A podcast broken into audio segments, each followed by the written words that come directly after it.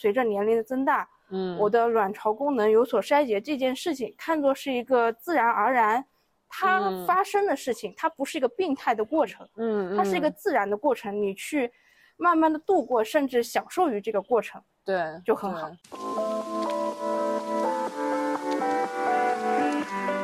Hello，大家好，Hello，大家好，这里是听说更年期，，我是南希。我是思佳。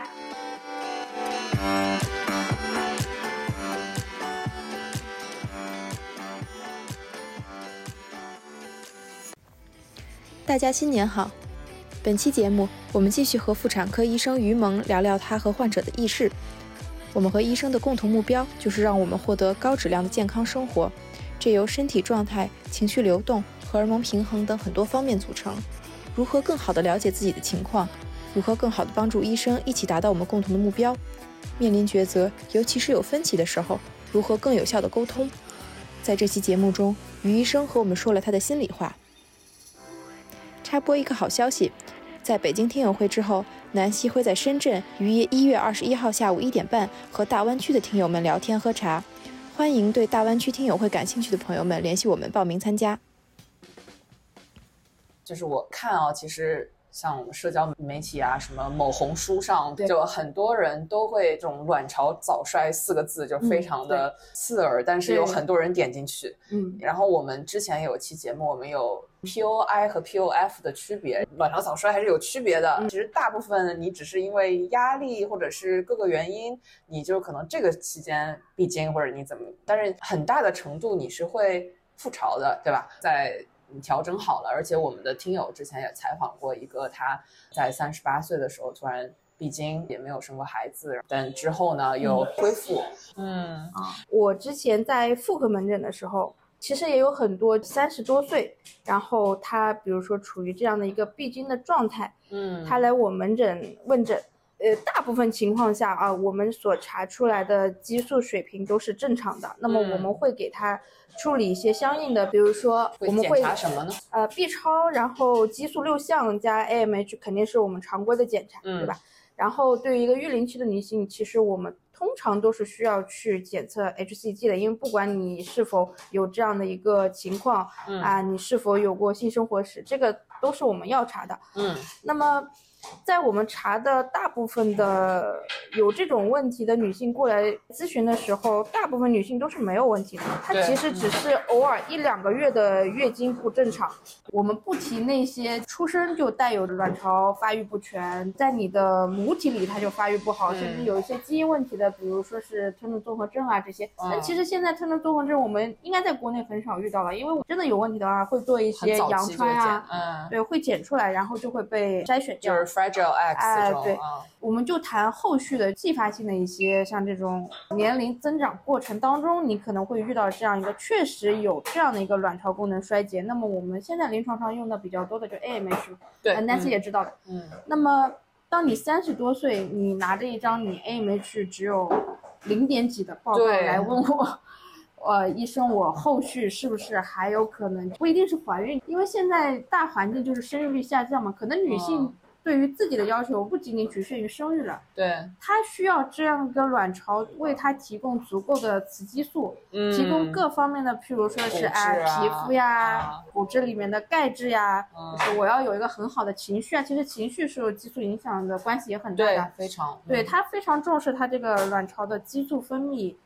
以及后续她的卵巢是否能够继续排卵，为她后续生育提供这样一个可能。嗯那你这样一张报告单放在我面前，我在临床上其实很需要注意措辞的，因为哦你这样一个未生育的女性有这样一张报告单在我面前。如果我直接告诉你你的卵巢可能已经不行了，你后续的话不是说你各方面的雌激素，因为我们是有人工雌激素替代的，嗯你如果仅仅是追求我需要一个很好的雌激素水平，我要维持这样一个皮肤啊、外貌等等这种，那么我们是有药物替代的，这是没有问题。如果涉及到后续一些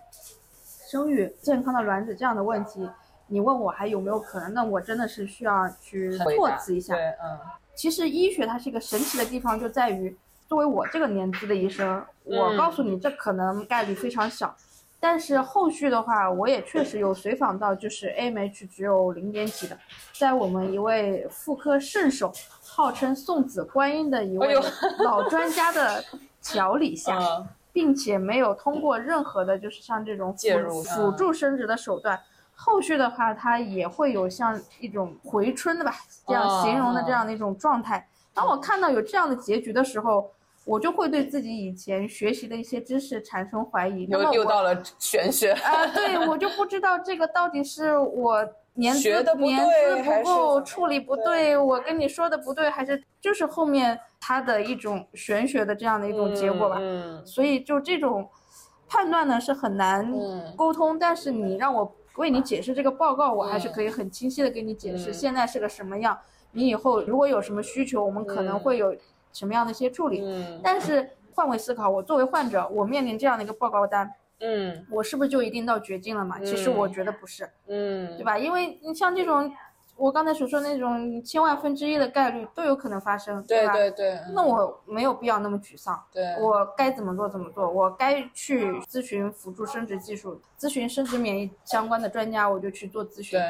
对我就好好的遵医嘱，然后平常好好的生活，面对各种可能各样出现的问题，我就跟我的医生相互沟通，建立信任，好好处理嗯就可以。对，我觉得你刚刚讲的也非常符合我们之前聊的，有一期关于卵巢早衰的节目，然后我们也是用了最新的科学研究来嗯很理性的讲说这些数据吧。就其实我真的发现，就大家把那个可能是我们很喜欢这种应试教育嘛，我们很喜欢打分，对吧？嗯所以大家真的在那个某红书上发各种量表，然后就而且就发 AMH 这个还有救吗？怎么怎么样？然后还有人就是会上来分享说，哎，我的 AMH 是这样，但是我怎么上岸了？什么对对对对怎么就这种话嘛？然后我其实觉得这一些知识是非常片面化的，然后也是非常容易让人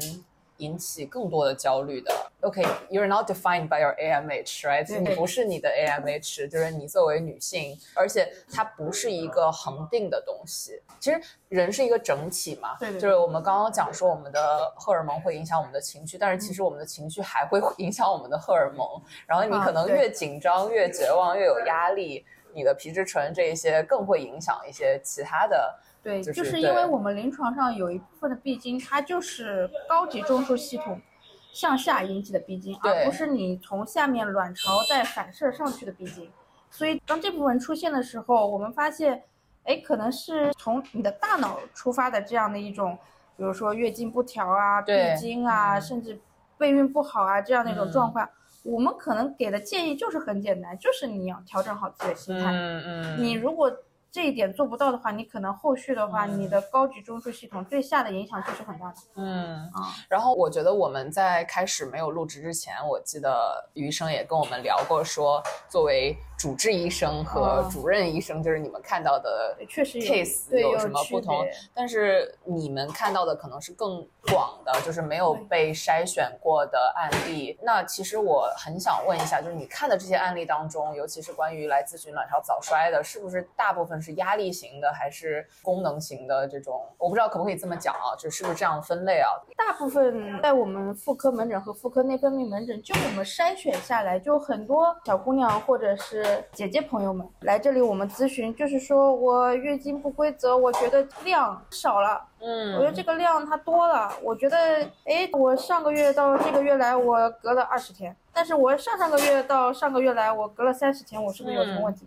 其实就我这个年资的主治医生看的这个普通门诊来说，其实处理的更多的不是那种疑难杂症啊，哦它就是这种很平常的问题。affirmation 给他，对对，在我看来没有什么。嗯但是对于你们来说，我很焦虑。你到我的诊室来，你有这样的问题，我心里知道，嗯，没多大问题。但是你要求我怎么怎么样，我也是会给你各种完善的检查。当这种报告单，就像刚才 Nancy 说的，就是我们应试教育，就是数据嘛，对用数据说话。我的 B 超查出来没问题，我的激素查出来没问题，我就可以确切的告诉你，嗯这就是没有问题的。嗯嗯，那么在我的门诊就是普通门诊，大部分人都是没有问题的。嗯真正像那种我遇到的，像我刚才所提到的一个三十多岁的一个患者、a m h 只有零点几，像这种非常棘手的案例的话，碰到其实是比较少的。嗯那么大部分我们姑娘们来说，哎，我觉得我月经少，那么我一问，嗯你每天用几张卫生巾？你嗯一定要来几天？我这样差不多，我只需要问这两个问题，嗯我就知道你其实不少。嗯因为我们正常知道教科书上面呢说，就是一次正常的月经量就是五到八十毫升就可以了。嗯，那么我就会拿我旁边那个水杯放在你面前，我说啊，五毫升这么多，八十毫升这么多，你觉得你比这个少吗？他说啊，好像也不是。嗯，对，大部分都是这样。还是一个科普的一个，科普是一方面，但是但他们可能有对想要找也很医生焦虑，也很焦虑，对，对。嗯。嗯嗯，这个确实是这样。然后我可不可以这么理解啊？就是其实你如果不是有非常明显的症状，一般来讲并不会是那么严重。因为我不知道卵巢早衰这一块啊，但是嗯我们尤其在更年期这边的话，早期是以症状为主的。但是我们聊到 PMDD 或者是嗯 PMS 和 TOI，就是经前综合症或者是月经紊乱，还有原发性卵巢功能不全这一块。那是不是也是很多症状触发的呢？还是说，如果涉及到备孕要去做这些检测，就是是不是有必要？问题就啊，做这些因为检测。很多医院都会开展孕前的一些体检的项目哦啊。大家如果说是真的对自己的备孕，比如说信心不足，嗯或者是觉得我之前就月经确实不调，因为在我们临床上其实看到的 PCOS 的案例也很多嘛，哦，就是它的原发就是我月经周期长，嗯我们平常的月经周期是二十八天左右。嗯那嗯么，如果当你的月经周期已经延到了六十天左右，甚至哦九十天左右，嗯那么你出现这种情况，你肯定是要去查的，做一个嗯确诊，因为 PCOS 它也是不孕的一个重要的病因嘛。如果你真的有这种情况，那我们该用药用药，该调整调整，该做一个刺激卵巢、刺激排卵的这样一个情况的处理，就该处理嗯处理。那么就是我没有什么症状，我的嗯。月经周期是规则的，嗯，我也没有说是来两次月经中间我有这样的一个异常的出血。对，那嗯么我平常痛经也不是很严重，因为有一些痛经的话，它会跟那个子宫腺肌症啊，对，嗯。腺肌症和子宫内膜异位症去相联系嘛，就是我平常没有什么不舒服。对，那么你如果要做孕前检查的话是可以的，嗯我们也建议健康的女性一年做一次体检。那么体检呢是包括白带啊、TCT 啊，像这种筛查啊。嗯 B 超的话，如果有必要的话，也是可以做一个筛一筛嗯有没有什么癌肌瘤啊、癌息肉啊等等这种情况。嗯那么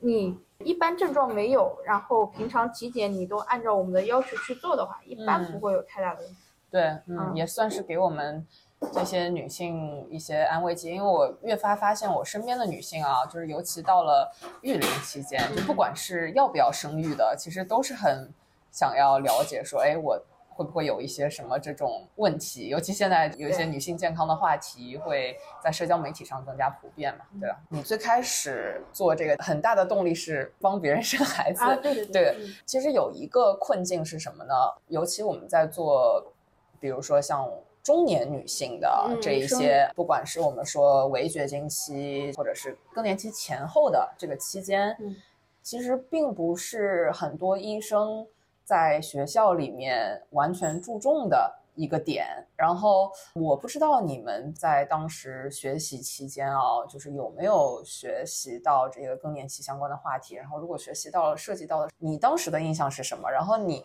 临床上面现在接收了这么多的案例，你原本对妇产科的定义有没有什么样的变化？啊，这个确实是的，因为嗯嗯我们的教科书大家随便找一家书店都是可以很容易获取的，大家可以嗯翻一翻。很大一部分篇章是产科内容，就是分娩、生育、产检这些内容。嗯但有一大部分篇章呢是妇科的，比如说是一种器质性的病变，比如说肌瘤啊、囊肿啊、宫颈癌、卵巢癌这些。嗯那么大概我记得好像只有几页纸不到的样子，可能二十分之一还是几十分之一不到的样子，在介绍这个围绝经期的这样的一种处理。嗯，当然，它的妇科内分泌占比也是有一些的，但是相对于之前的大产科、大妇科来说，内分泌的调整这部分其实它是占比非常少的。嗯但是当我们到临床之后，有很多人过来咨询我们这个问题的时候，我会发现，在临床上这是一个非常复杂的内容，嗯，因为之前在我们通科学习的过程当中，内分泌科它其实就是我觉得非常难的一个嗯。课题，因为它是从上到下的，因为你的脑子当中有上面调节的一些腺体，一些反射，然后到你下面，比如说到垂体，到甲状腺，再到你下面的受体器官，到卵巢，到肾上腺，它是从上到下有这样的一条线过去，然后你的每条线每个器官它所分泌的激素，其实你再往上影响上述的上游的一些器官来说，它的线路非常多，并且在我们的人体分泌的这些激素，我不是说我的 TSH 就是只是促进它甲状腺的一个嗯。激素的这样一个分泌，我可能还会影响到我的卵巢，因为甲减的一些女性的话，她就是不孕不育。对，嗯，对，然后在我的比如说我的卵巢分泌的一些激素，也有可能，比如说它跟某一些激素有相似的一些亚基团的这样一些结构，嗯，它就有可能会作用到其他的器官。对，嗯，所以这方面就是很难，而且在你这些激素的代谢的过程当中，比如说我们的雌孕激素，雌孕激素不是凭空来的呀，嗯，它是要通过我们身体的一些化学分子，是你吸收进去的这样的一些脂质、蛋白质、嗯一些小分子进去，它要组装的。那么在组装代谢的过程当中，比如说我雌激素、雌三醇、雌二醇，它这个生产的过程当中，它会有很多条支线，嗯，有很多个酶，有很多个通路。那么有各种各样的疾病，那我就是这个通路上的这个酶缺失了，那么我会造成它的上游的这样的产物的堆积，以及下游产物的这样的缺失。嗯，我造成这样的缺失以后，它在临床上又会造成很多种不同样的综合症，所以它是一个非常庞大且复杂的这样的体系。嗯，但是呢，就我们的本科的医学教育来说，以及嗯。后续，因为我也是博士毕业了嘛，对对对，在后面的研究生以及博士培养过程当中，如果你不是专注于这个内分泌方面，其实你这嗯。方面知识是很缺乏的。嗯，但其实这个困境，我相信就是每一个经历过医学教育，你从医学生的身份嗯，到你正式迈入临床成为医生，甚至后面晋升成为主治医生或主任医生之后，记住这种困境一直围绕在你身边的。嗯，就是他们经常，比如说，呃，视频里面有那种梗嘛，就是说，病人不会照着你的教科书生病。对，对，就是嗯临床上会碰到各种各样的问题，以及会遇到各种各样的。举个简单的例子吧，围绝经期的例子，有没有人来找你看围绝经期的？围绝经期的那太多了。嗯，对，百分之多少的你看的病人？如果你要放到比例上来说，那他来看更年期的，他主要相对于集中于内分泌科、嗯嗯或者是妇科内分泌科这方面。对，呃，还有一部分会倾向于，比如说中西医结合的妇科。嗯呃，像看普通妇科的大部分，就比如说他觉得他白带有问题，嗯或者是他觉得他最近睡眠不好、嗯燥热、嗯脾气暴躁，嗯他会有这样的主诉过来。但是其实放到整个的我的病人群体中间的话，它的占比不是说我所有的门诊病人都是更年期的病人，虽然就是说它在围绝经区女性的症状、体征以及相应的临床处理，在教科书上写的是很少的，嗯但是这并不代表我们妇产科专科这一块儿对于这方面的积累、经验以及相应的比较更专业的指南，它是缺乏的。它其实国内外的指南是很多的。嗯当我们在我们不断的临床积累过程当中，我们在学生时代所缺乏、匮乏的一些知识，在后续的临床经验当中都是可以弥补的。嗯，但是啊是需要临床经验的，对吧？呃 那当然，那肯定就是对，因为你作为一个医学生来说，你没有接触临床，你看不到形形色色各样的病人。对，就算我把围绝经期这几十页的纸，各种指南给你填进去，扩充成一本厚皮书，嗯。其实我没有面对到他，没有接触到这样病人的时候，我没有办法理解的。嗯。比如说我在妇科门诊，嗯。甚至是我做妇科腔镜手术，我去做肌瘤剥除、囊肿剥除，只有真正当我在我的腹腔镜头下看到它长成那样，嗯。以及它给病人带来的各种各样的症状，我才能够深刻的去体会到书上写的是什么什么样的情况。嗯但是如果我没有这些临床的经验，我只是去看教科书上的白纸黑字的话，其实我当时如果背书，我是可以背下来的。它是二维的，嗯，对，但是不会把它深深的印在脑子里。对，所以我觉得作为教科书和医学生来说，我们只是要有一个知识嗯结构的建立。到后面这些在结构上的添砖加瓦，还是需要后续更多的像这种临床上不断的积累。嗯嗯。从我们和听友的这个 interaction 上，我发现啊，很多女性相比和医生交流，她其实更愿意跟她的 peers，就是她的同龄人对交流。我不知道你从你的病患中有没有什么类似的感想啊？对，呃，这个感想就是非常多的，因为我昨天正好是值班，一个二十四小时的 on call 嘛，然后是昨天夜里来了一个三十三周的金产妇，就是她已经生育了一个孩子。然后她在我们急诊的时候，急诊医生给她的大宫缩的话，就是已经宫缩比较规则了，大概四五分钟一阵。如果是这样的一个宫缩频率，它后续持续的话，又作为一个经产妇，她可能会面临的这样一个早产的概率是比较高的。对。那么我们知道，在三十三周的这样的一个孩子，其实他的各方面发育都是不成熟的，他的肺啊，他的神经系统啊，嗯，发育都是不成熟的。如果说在三十三周，你分娩下来，当然，嗯，孩子存活是没有问题，但是可能会面临到各种，比如说 NRDS 啊这种比较棘手的情况。嗯，所以他入院之后呢，我就很快的，因为我们处理这种心脏早产的话，它其实流程是非常的成熟的。嗯，包括要用促胎肺成熟的药呀，呃，保护脑神经的药呀，以及相应的抑制宫缩的药，也就是通常大众意义上的保胎药。那么这些的话，我们都是其实要用上去的，并且他当时来的时候。还有一个阴道出血的情况，因为大家都知道的嘛，除非你有一些病理性的情况，你整个孕期能够面临到像这种阴道出血的状况是比较少的。对，那很少有孕妇会有这种出血的情况来。那么她来了以后，我只问好诊、录好病史之后，我给她开了这样的一个医嘱。那么在护士去执行这个医嘱的时候，那么反馈给我的就是这个孕妇她不愿意用药。当时因为也很晚了嘛。那么我就去说，我首先跟他沟通的时候，我态度非常强硬。我说你孩子出来可能会有这样的情况，那么我们用药，我们是强烈建议你用的。如果你不愿意用药的话，你就必须要签署我们相关的知情同意书，你去承担这样的一个风险。后来的话，在我们的沟通过程当中，其实我有深入了解到他的一个这样的情况，就是他的上一胎。嗯，是有一个基因缺陷的问题，她的女儿有一个足部的纤维瘤的情况。嗯，那么，但是她跟她的丈夫去查基因，他们夫妻二人又没有这样的一个基因突变的情况，说明可能不是从这个遗传角度来的，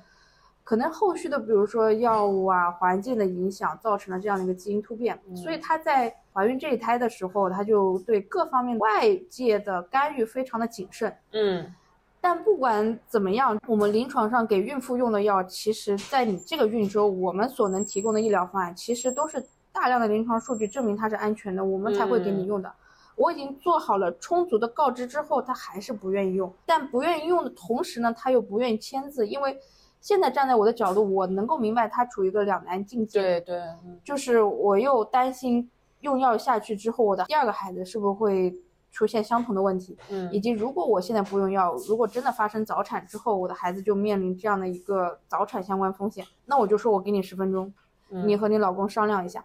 然后十分钟之后，他们来到医生办公室说啊，医生我们打听过了，嗯，呃，我们有一个同事他也是这样情况，用了跟你相同的药，那么我们同意用。对，那当时我其实没有很欢欣雀跃，因为。我作为一个专业的医生，我没能扛病死我给你的这样一个专业意见，真的是他那种信服力不如你旁边一个没有医学背景的人给你说啊，我用了相同的药，我是安全的。嗯，就是刚才 Nancy 提到的这种 Pierce 的问题，可能这是国内国外相非常相通，因为在国外我们之前也有做过一个比较大的调研，当然当时我们问的问题是，比如说。性生活，尤其是女性，就是比较私密的这个医疗相关的两个选择，你会先跟同龄人聊，还是跟你的医生聊？就是百分之八十以上会先选 peers，但是这个里面有个前提，就是他们可能之前也有一些，就像你讲的这些故事，就可能自己有过一些经历啊。其实医生也很难。把它完全就是因为医生有这个 label，但是不是所有的医生都是 not all the doctors are created the same，对吧？就不是所有的医生都是一样的。那你终归有时候你会遇到一个被医生拒绝，或者是你觉得这个沟通不是很顺畅，那你心里面会有这样的阴影，就是不信任的苗子，对吧？那下面一个医生就讲白了就比较倒霉了，对吧？本身他其实是之前的一个像是一个小创伤吧，就沟通上的小创伤，然后让他们觉得。更愿意和这个，然后这是一种类型，因为之前的沟通不顺。那第二就是羞耻感，对吧？就是因为各个话题它本身是非常 taboo，然后嗯，他不敢跟医生聊啊。说白了还是跟医生的，就是我们最开始聊的这个信任。对，其实他们是想要多一些 affirmation 了，就是对，每个人都。好像有那种心理，说面对重大决定的时候，那我还是多方听听意见吧。就不管这个多方意见是不是都是专业的或者怎么样，对吧？嗯，这个其实可以理解，因为嗯。呃，我跳出医生这个职业，譬如说我要去咨询一个金融方面，我嗯，打个很粗浅的例子，我要买哪只股票，对，我会去咨询金融师吗？我不会，我肯定是咨询我的信任身边的朋友啊，朋友啊。你说他们有金融背景吗？他们也没有。但是如果他们告诉我，那我买这只股票它就涨，对，有可能我就比较倾向于去买这只股票，哪怕你一个非常专业的金融师告诉我这个股票不行，发展前景不太好，你不要买。可能我的信任程度还是跟我的朋友们信任程度会比较高。对，就现在想一想，你其实也是可以理解孕妇们的吧？嗯嗯嗯。但是我也可以理解说你当时的那个感受啊，我都花了这么长时间去解释这个问题。嗯，是花时间是一部分，就是有挫败感，就是我觉得我是专业的，嗯，但是你不听专业的，你要听别人的，甚至你不听别人的，你听。某书的那就更挫败。对对对，嗯，我特别特别理解，因为我们也是一直是抱着比较严谨的角度来讲很多医疗科普的，因为我们做听说更年期的小团队都是做医疗的嘛，就虽然不是医生，但是我们做的话题其实是科学性很强的。嗯，当我们抱着很严谨的态度去做这个的时候，你会发现大家现代人吸收。他没有那个心思说完全静下来把你整个故事听完。比如说最近会有这种某书或者怎么样，在这上面他会就比较有一些断章取义的这些故事。就其实这个是一个困境啦，我没有想到很好的解决方案。而且我会觉得，随着碎片化的信息越来越多，这个只会越来越难。对对，是的，嗯，就是你就去倒过去，就我小时候，因为我。本身我六岁的时候也是因为先天性心脏病做了一次手术嘛，嗯，就是在那个年代，就九六年、九七年那个年代，嗯，我没有智能手机，我可能获取信息的渠道就是报纸，对，啊，电视，这种，我甚至是去想打一个电话去医院咨询的话，我可能都没有办法很好的得到这样个渠道，嗯，那么我唯一的，比如说报纸和电视。那么，既然这个资讯它能够上报纸，肯定是通过杂志社这些就是编辑他审核的。嗯。然后那个时候的审核的话，可能各方面，因为它发布没那么多嘛，它审核各方面可能都比较严谨的。那么我们获取的知识信息可能就是比较单一线的，并且单一线的这个上面，嗯，可能它的专业化和准确度来说，可能就是比较高的。我个人认为，嗯嗯。就现在，比如说我也是 B 站的 UP 主了，其实我也会。定时的发布一些，比如说呃小东西啊，有一些是跟我的妇产科专业相关的，有一些也不是，记录一些生活的碎片，就是各种各样的 UP 主他都会发东西上去。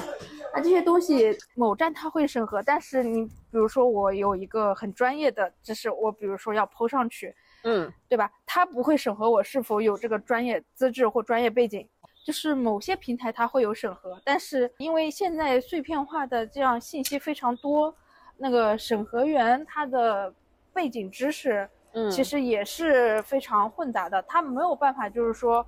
很好的从一个个人的像这样发布的信息去做一个准确性的这样一个界定，嗯啊，至少现在我是这样认为的。那么现在我有智能手机，然后我有各方面的就是像这种云平台。嗯，我得到信息之后，其实很难去鉴别这样的一个真伪，嗯，对吧？那如果说就拿我小时候先天性心脏病手术的这样一个状况，嗯当时我可能只有一条路，嗯我知道要去哪家医院做什么样的手术。但是现在碎片化信息多了之后呢，可能比如说我会犹豫，我到底是做微创、做介入，还是去我做一个开胸手术，我会非常的迷惑。嗯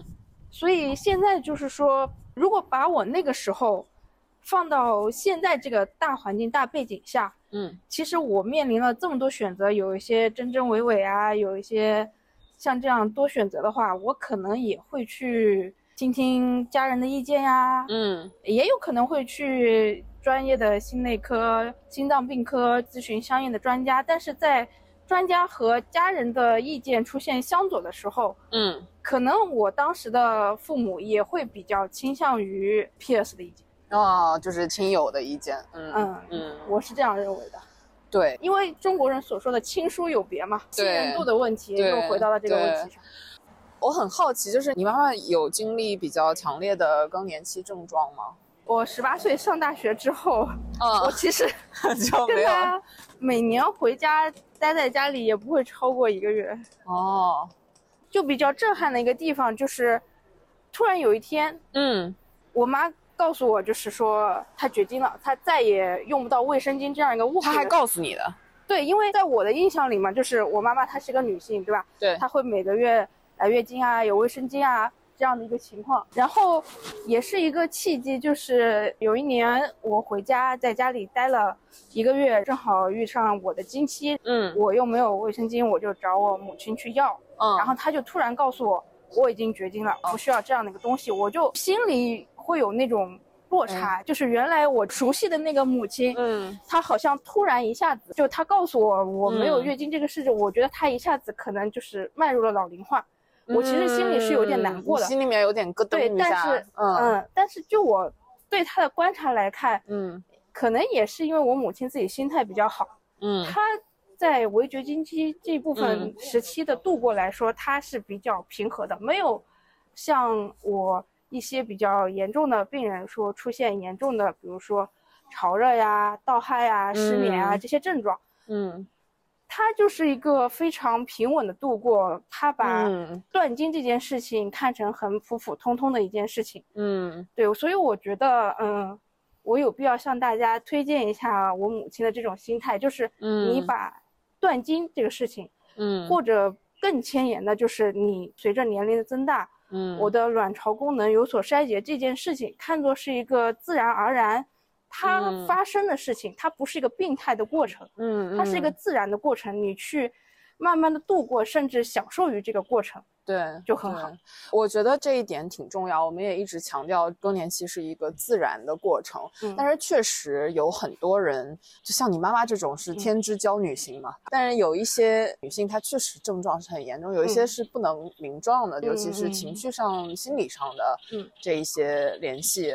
所以希望可以更全面的让他们了解他们会面对什么。刚才 Nancy 说到有一些人症状非常的严重嘛，嗯。那么这些我也想为各位姐姐朋友们提供一个建议，就是嗯。不管是 Pierce 也好，还是医生也好，嗯，当你出现了这种比较严重的问题，我们譬如说给你激素替代治疗也好，嗯。心理咨询也好，嗯就算简简单单的运动和音乐放松也好，嗯我还是希望各位姐姐朋友们不要去抵触它。嗯就拿我们很经常的说的激素替代治疗，其实嗯激素替代治疗这个东西在国外应该是比较普遍的吧？呃，其实也没有那么普遍，也是比较就 taboo 是的，但是我有改比较。容易接受。嗯但是在我们临床上，比如说他的更年期症状很严重，甚至已经钙流失很严重了，嗯然后我会建议他激素替代治疗这些，或者是用激素替代治疗去预防一些症状。嗯，他就会很疑惑，我不吃药可以吗？我可不可以用其他的方式，甚至是我去用嗯中医去调理啊对调理。中医其实你不接受我西医的激素这嗯种很明确的这种药物，你去寻求中医的帮助，其实也是一个出路。就是嗯大家不要去自我陷入绝境，就是当周围的人，不管是我们医生也好，还是其他也好，给你帮助。给你提供一条建议之后，选择，嗯，最起码你要去尝试，你要向好的地方改变自己，嗯，对吧？而且我觉得很多时候我们聊到激素疗法或者是荷尔蒙替代疗法，我们其实聊了几期节目嘛。嗯。尤其我前段时间采访这个北京协和的玉琪教授，嗯。我们也是普遍聊到了说中国现在更年期女性的困境，一个是社会对这个的偏见，然后另外一个就是普遍大家对激素这两个字的一个抵触心理啊。其实也不仅仅只有这一种方案嘛，对吧？甚至是你如果真的觉得自己的某一方面很不舒适，也不要去抵触我们现在嗯像诸如心理咨询，甚至是去嗯专业的精神科方面去咨询。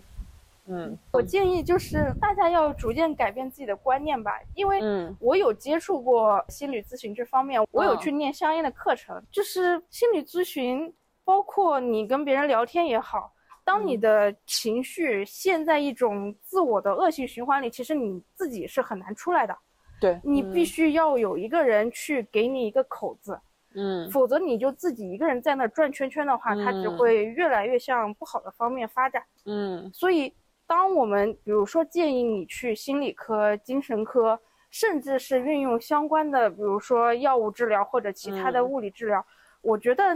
就大家应该放宽自己的心态，并不是说嗯我这个人有什么问题，并不是说我好或不好。我只是想通过这样一个方法，让我自己迈出这个困境，然后让我自己处于一个更好的心理和生理的这样一个状态。对对，就其实都是 optimize，就让自己变得更好的对尤其是。呃，围绝经期的这些嗯姐姐朋友们，真的是可以尝试，除了我们妇科专业的治疗，还可以去试试其他的跨学心理咨科询啊。的，对，对，像这种 MDT 嘛，现在我们很强调 MDT 的，嗯就是多、MDT 呃是什么？对多学科会诊。就是现在就算我们普通的产科重症也是嗯 MDT，、不光是我们产科医生的问题，嗯，还有比如说是心脏病科啊、感染科啊、ICU 啊，各方面借助。我们就是中国老话说的好嘛，就是人多力量大。嗯，但是问题是我必须得提出，这个讲的很好听，你知道吗？但是国内的困境就是，你连去看一个医生，就只有我不知道你的那个诊室是不是堵着很多的病人，然后可能只能看你两分钟，对吧？那你这个医生，我在想，就是说的是我们想要全科，但是嗯问题是，你看了两分钟之后，然后。你会有时间再去跟其他是这个病人的责任，要去把这个 A 医生的信息去带给 B 医生，然后把这些连接起来吗？因为医生 obviously 不会有这个时间去 座谈会的吧，除非你是对对对很 VIP 的或者怎么样，对吧？对，这个嗯 Nancy 说的很对，对这个也是没有办法，就是困境。所以我在思考，就是其实我们最开始做这个的，我们的一个理念就是怎么能够帮助医生更好的帮助我们。就是我最近采访了一个医生，他说嗯最怕嗯病人有文化。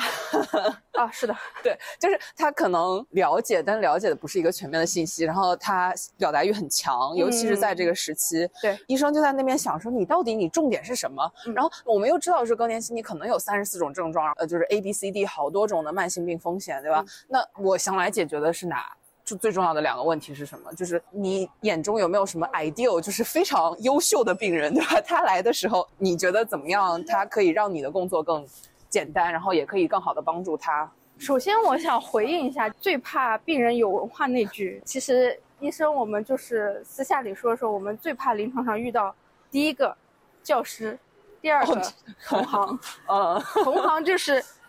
一旦我们遇到某一个孕妇也好，或者是那妇科病人也好，如果他是譬如说，她自己是其他科的医生，或者是嗯她的老公是其他科的医生，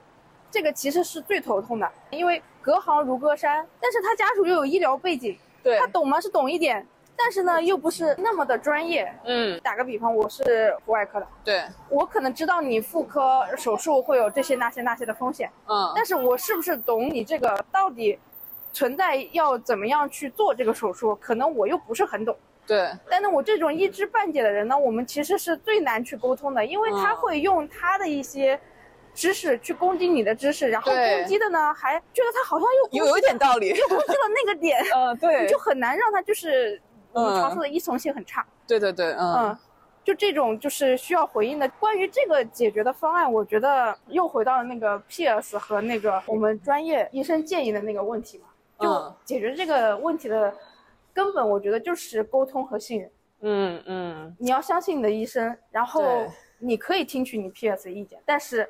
你最后下的决定，你不能说我自己做的决定，最后责任全要你医生去负担。嗯，对吧嗯？对，那我们最后希望我们下次还有机会可以录“祝你好运”系列啊。如果大家有兴趣的话，好的最后请于医生录完这期节目，有没有什么最后的话想讲？就是还是想请能够听到这期的姐姐们、妹妹们以及我的同龄人们，作为一个医生来说呢，当你面对我的时候，我可以向你保证，我所有给你的意见，用通俗的话来说，都是为你好。嗯所以呢，也请你把你所有你遇到的困难，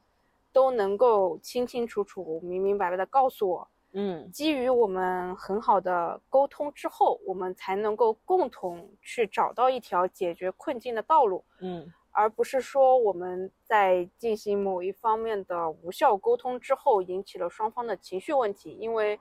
我作为一个医生，我也有情绪，当然你作为一个带有各种问题的患者，你也有情绪。当医患双方陷入了这样一个情绪困境之后，其实是没有办法很好的做出一个理智且正确的判断的。嗯嗯，所以我希望大家今后，如果你在医院里面遇到了我，或者遇到了我的同事，请给予我们理解，也请给予我们信任。嗯，非常好。嗯，那今天录的很开心，我们下次再见，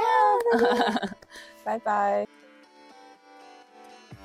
这两期节目后，我们感觉到对医生如何做决定有更多的了解，看到了短短问诊时间外，他们也是鲜活可爱的人，对于医疗决定有他们的欣喜和无奈。我们希望请到更多医务人员朋友和大家分享干货的同时，也带给大家他们的视角。我们相互了解，才能更好的配合，一起为共同的目标，也就是我们的健康而努力。